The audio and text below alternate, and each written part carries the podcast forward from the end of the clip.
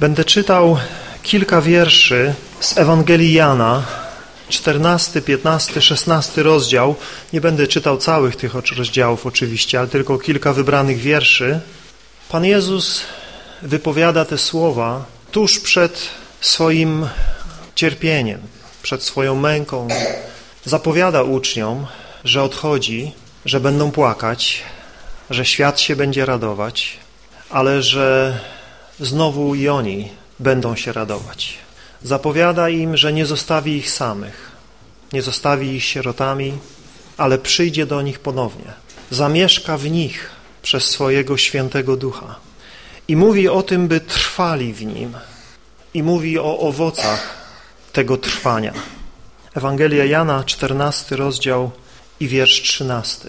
Pan Jezus mówi, o cokolwiek prosić będziecie w moje imię, to uczynię, aby Ojciec był uwielbiony w Synu.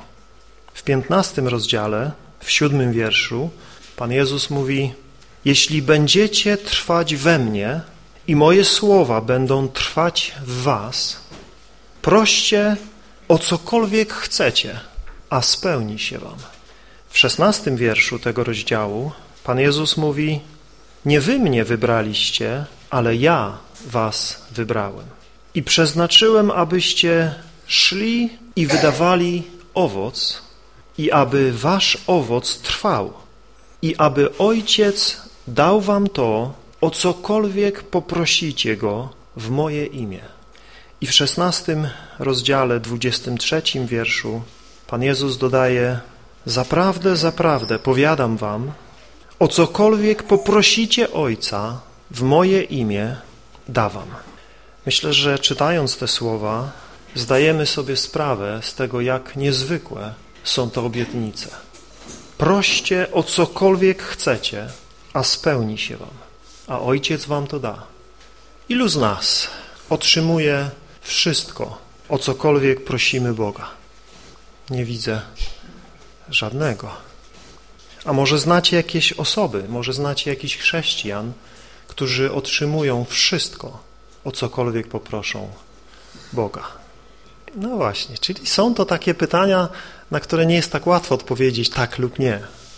To, o czym chciałbym tutaj dzisiaj na wstępie kilka słów powiedzieć, to o tym, że wierzę, iż te słowa są prawdziwe. Wszystko, co Pan Jezus powiedział, jest prawdą. Pan Jezus nie dawał żadnych pustych obietnic, których nie zamierzał spełnić. Kwestia jest, jak interpretujemy te słowa i kwestia jest, czy czytamy je w kontekście, w którym zostały wypowiedziane, czy skupiamy się tylko na pewnych elementach tych słów. Popularna interpretacja tych wierszy jest taka, że jeżeli chrześcijanin odpowiednio się wysili, jeśli będzie mocno wierzył, będzie wytrwale się modlił i gorliwie błagał przed tronem łaski, to wszechmogący Bóg mu nie odmówi. Więcej, niektórzy nawet twierdzą, że nie może odmówić, że musi dać to, o co go prosimy.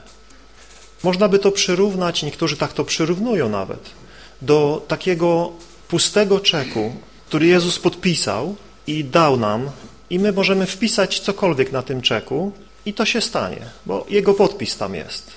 I ten czek jest realizowany w Jego imieniu. Niektórzy w ten sposób to interpretują. Jednak kiedy Jan, apostoł, ten, który napisał tą Ewangelię, w swoim pierwszym liście mówi, na jakie modlitwy Bóg odpowiada, widzimy, że zawęża to cokolwiek do tego wszystkiego, co jest zgodne z wolą Boga. Pierwszy list Jana, piąty rozdział i wiersz czternasty.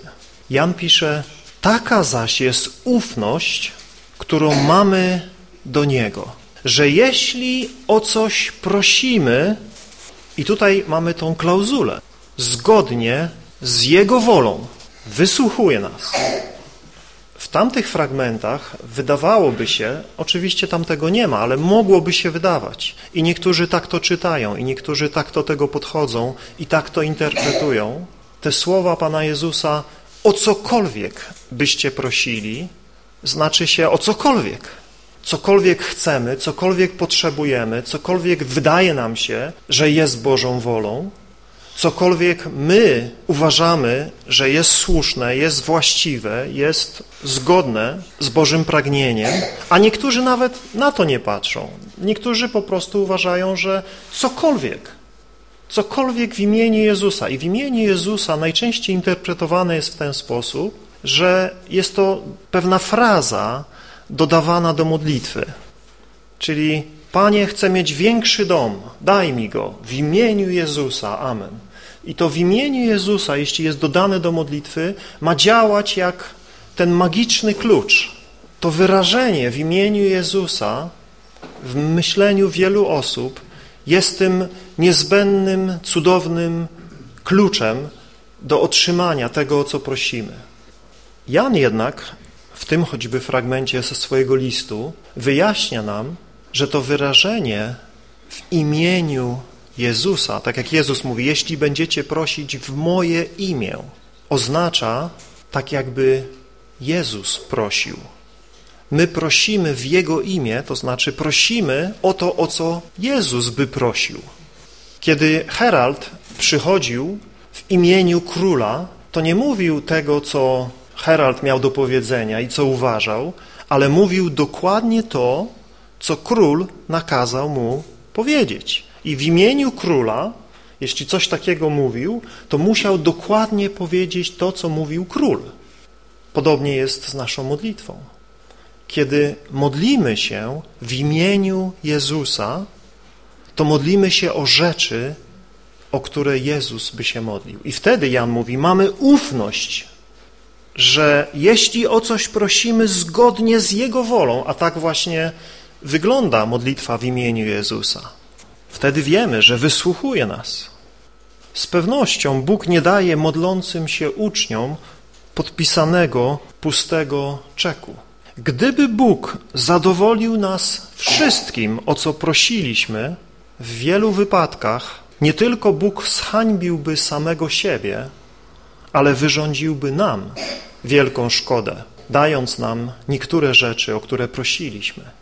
Myślę, że wszyscy prosiliśmy o rzeczy, które nie zostały nam darowane.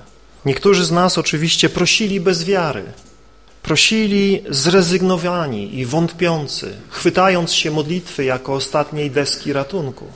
I wtedy Biblia mówi, taki człowiek niechaj nie spodziewa się, że coś otrzyma od Boga, jeśli modli się bez wiary, bez ufności, że Bóg ma moc odpowiedzieć nam modlitwę. Ale inni modlili się z wielką powagą. Wielu z nas modliło się z ufnym oczekiwaniem i wytrwałością, a jednak liczne nasze prośby zostały odrzucone. A może Boży czas na odpowiedź jeszcze nie nadszedł. Ale jeśli będziemy dalej wytrwale prosić, to wkrótce On da nam pragnienia naszych serc. Tak może się stać, i może nasza nadzieja się spełni w Bożym czasie, ale niekoniecznie. Wszystko zależy od tego, czy są spełnione warunki, jakie towarzyszą tym wszystkim obietnicom Pana Jezusa.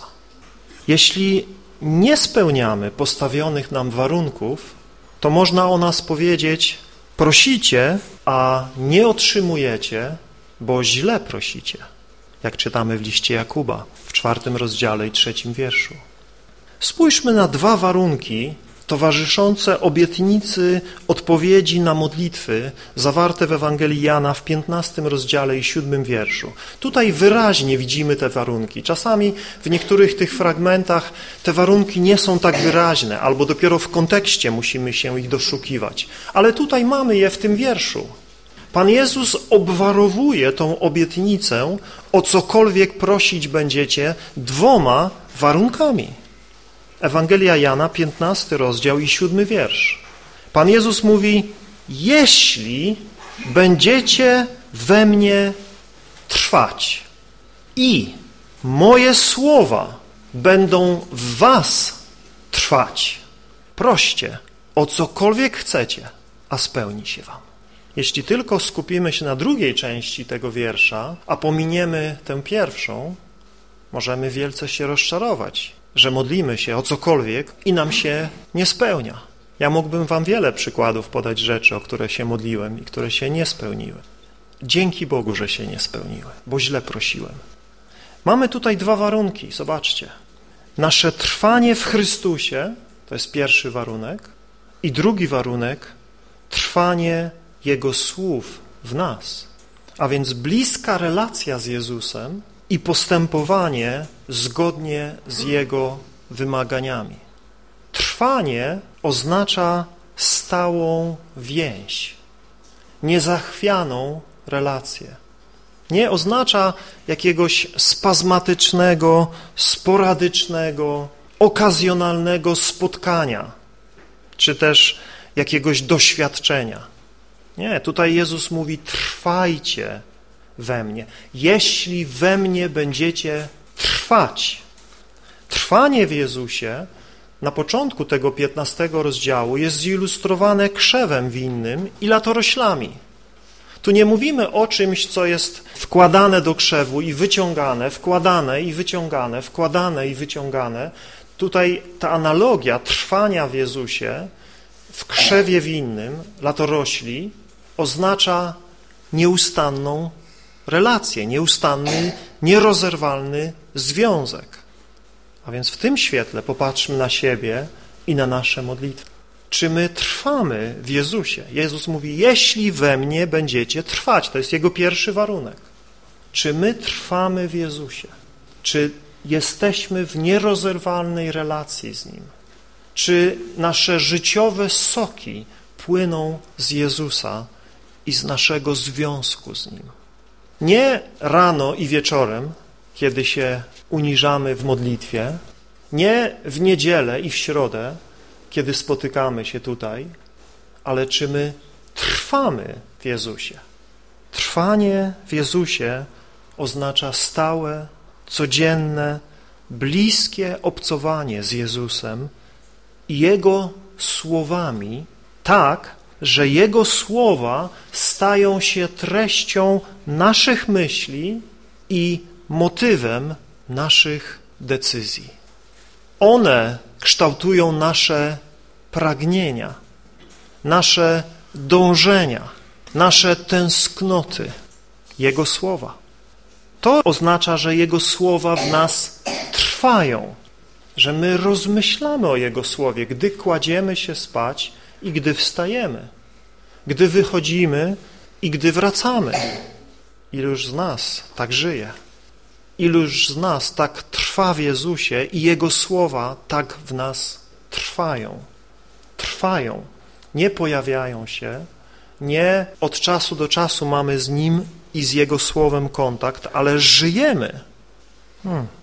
Pan Jezus stawia to jako warunek tego, by nasze modlitwy były wysłuchane. Jeżeli jesteśmy takimi ludźmi, którzy trwają w Jezusie i którego słowa trwają, to o co będziemy się modlić wtedy? Będziemy modlić się tylko o to, co jest Bożą wolą, o nic innego.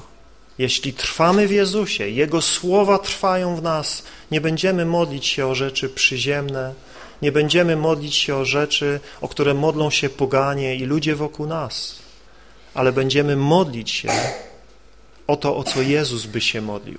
Będziemy modlić się prawdziwie w imieniu Jezusa. I mamy gwarancję od naszego Pana, że On odpowie. O cokolwiek byśmy prosili, o cokolwiek byśmy się modlili w taki sposób, w takim duchu, z takim sercem. Jakub wyraźnie nam mówi, że niektóre modlitwy nie są wysłuchiwane dlatego, że nie są z wiarą.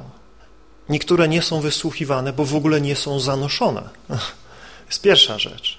Niektórzy ludzie chcieliby różnych rzeczy, uważają, że Bóg wszystko wie, więc nie trzeba Go informować. Słyszałem takie argumenty. Więc po co Panu Bogu głowę zawracać? Przecież On wszystko wie. On zna nasze myśli, zanim się pojawią, tak Pismo mówi, więc nie ma co w ogóle się modlić. Inni znowu modlą się, ale na takiej zasadzie, no, nie zaszkodzi pomodlić się, tak? Nie zaszkodzi powiedzieć parę słów. No, może akuratnie coś to dobrego zdziała. I Jakub mówi, taki człowiek niechaj nie oczekuje, że coś otrzyma od Boga. Ale mówi, inni modlą się, ale się nadal źle modlą, bo nie modlą się zgodnie z Bożą wolą. Źle się modlą. Więc sukces, bracia, siostry, naszej modlitwy w ogromnej mierze zależy od tego, gdzie my jesteśmy, kim my jesteśmy, jacy ludzie się modlą. Zobaczcie, za czasów Eliasza było siedem tysięcy tych, którzy nie zgięli swych kolan przed Baalem, ale tylko Eliasz modlił się i ogień spadł z nieba. Tylko Eliasz. Czytamy, że był zwykłym człowiekiem, jak my, a jednak było w nim coś szczególnego. Było w nim szczególne serce. Była z nim szczególna więź z Bogiem. Ten człowiek wiedział, że Bóg odpowie na jego modlitwę i nie bał się polać ofiarę wiadrami wody.